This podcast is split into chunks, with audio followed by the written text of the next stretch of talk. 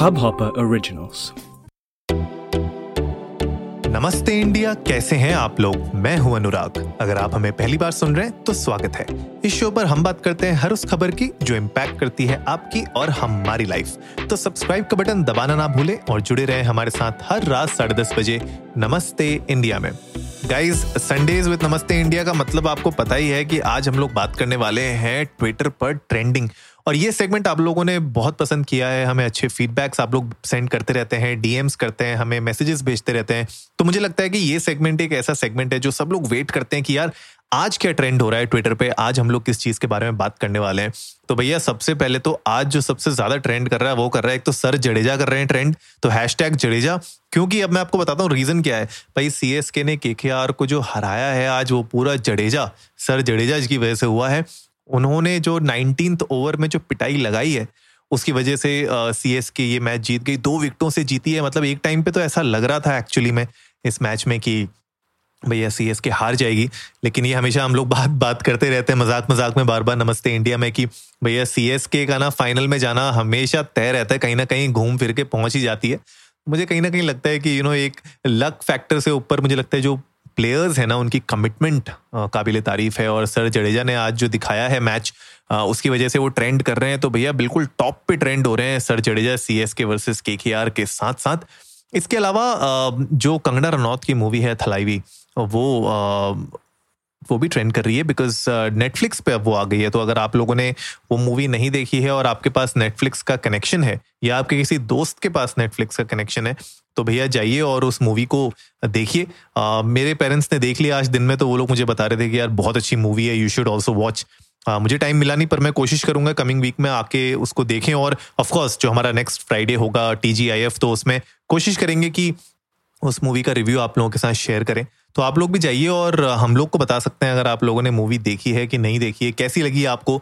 और ये ट्रेंड कर रही है ट्विटर पे, नेटफ्लिक्स पे आ गई है। कुछ दिन पहले ही, मेरे ख्याल से 2 हफ्ते पहले ही ये थिएटर्स में आई थी। लेकिन ऑफकोर्स जो सिचुएशन जिस तरीके से चल रही है, थिएटर्स में ज़्यादा लोग जा नहीं रहे हैं मूवी देखने के लिए, इतना ज़्यादा अभी कैपेसिटी फुल नहीं हो रही है थिएटर्स की। तो कहीं ना कहीं एक राइट मूव है मुझे लगता है। और नेटफ्लिक्स में अगर आ रही है तो इसका मतलब एक अच्छी रेप्यूटेड आप OTT प्लेटफॉर्म में आ रहे हैं, one of the best OTT platforms में आ रहे हैं।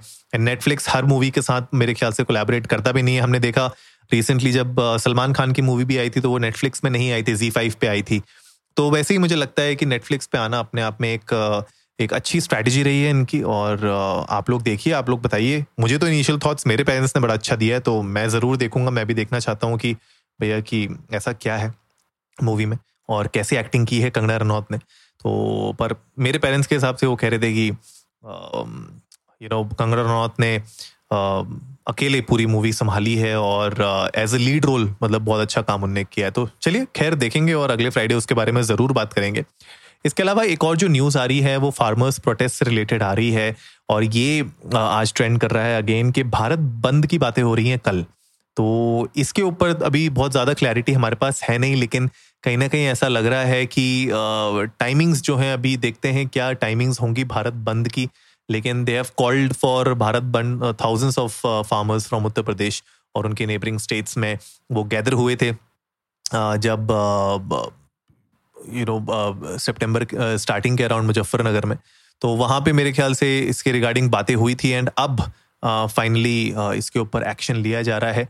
इसकी क्लैरिटी जैसे ही आएगी हमारे पास, अगर कल कुछ होता है तो हम कल की न्यूज़ में इसको डेफिनेटली शाम में कवर करेंगे कि क्या इसकी बातें हुई, कैसा हुआ ये, क्या सिचुएशन हुई एंड आगे क्या स्टेप्स हो सकते हैं और ये प्रोटेस्ट कब तक आगे चलेगा, क्या डिसीजंस इसमें लिए जा रहे हैं, नहीं लिए जा रहे हैं, उन सब चीज़ों के ऊपर हम लोग ज़रूर बात करेंगे इसके आगे।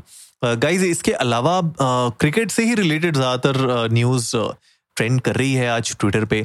तो मैंने सोचा कि आप लोगों के साथ ये क्विक एक एपिसोड बना लूँ ताकि आप लोगों के साथ अपडेट्स हम लोग शेयर कर सकें कि क्या ट्विटर पर ट्रेंड हो रहा है। आप लोग भी जा सकते हैं India_Namaste पे ट्विटर और इंस्टाग्राम पे हमारे साथ अपने व्यूज़ शेयर कर सकते हैं कि फार्मर्स प्रोटेस्ट को लेके आपको क्या लगता है। पिछले कुछ दो सालों से ऑलमोस्ट हम लोग देख रहे हैं कुछ ना कुछ सिचुएशन ऐसी बनते आ रही है और हल नहीं निकल पा रहा है इस सिचुएशन का, गवर्नमेंट की साइड से भी और फार्मर्स की साइड से भी। तो आप लोगों को क्या लगता है कि किस तरीके से इसका सोल्यूशन निकाला जा सकता है ताकि जो फार्मर्स हैं उनको परेशानी ना हो और गवर्नमेंट को भी एक प्लेबुक मिले एटलीस्ट के यार किस तरीके से आपको इस सिचुएशंस को हैंडल करना चाहिए। तो आप लोग भी हमारे साथ ये आइडियाज़ डेफिनेटली शेयर कर सकते हैं। और आज का एपिसोड एंड करने से पहले बात करते हैं स्नेहा दुबे जी की, जो पिछले कुछ दिनों से ट्रेंड कर रही हैं ट्विटर पे और आज भी ट्रेंडिंग में बरकरार हैं। और क्यों ना हो भाई, जिस तरीके से उन्होंने यूनाइटेड नेशंस की जनरल असेंबली में जो एक तरीके से बेफिटिंग रिप्लाई दिया था पाकिस्तान को, वो मुझे लगता है कि एक बहुत ही अमेजिंग रिप्लाई था, बहुत ही अच्छी स्पीच थी। अगर आप लोगों ने वो नहीं सुनी है उन्होंने क्या बोला है तो आप लोग जा सकते हैं, मेरे ख्याल से YouTube में भी आपको आसानी से मिल जाएगी या ट्विटर पे तो मिल ही जाएगी।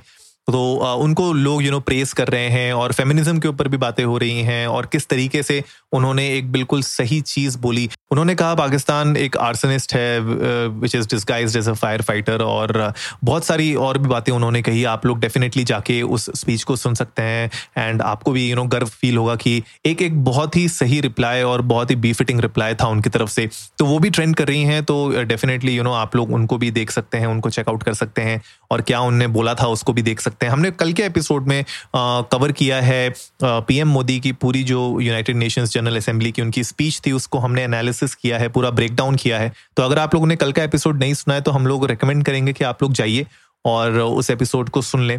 और गाइज, आज के एपिसोड को एंड करने से पहले मैं एक बार फिर बताना चाहता हूं कि आज रात 12 बजे तक वोटिंग लाइंस ओपन है।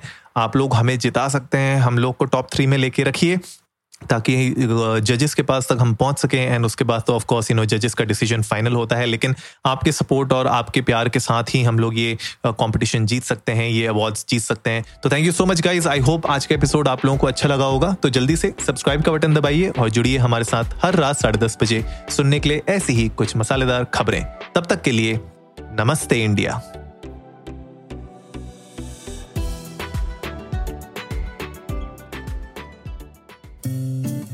इस हबहॉपर ओरिजिनल को सुनने के लिए आपका शुक्रिया।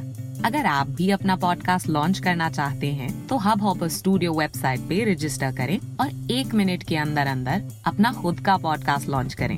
यही नहीं, स्टूडियो देता है आपको पूरी आजादी कहीं भी कभी भी अपना पॉडकास्ट लॉन्च करने की सिर्फ 3 आसान स्टेप्स में।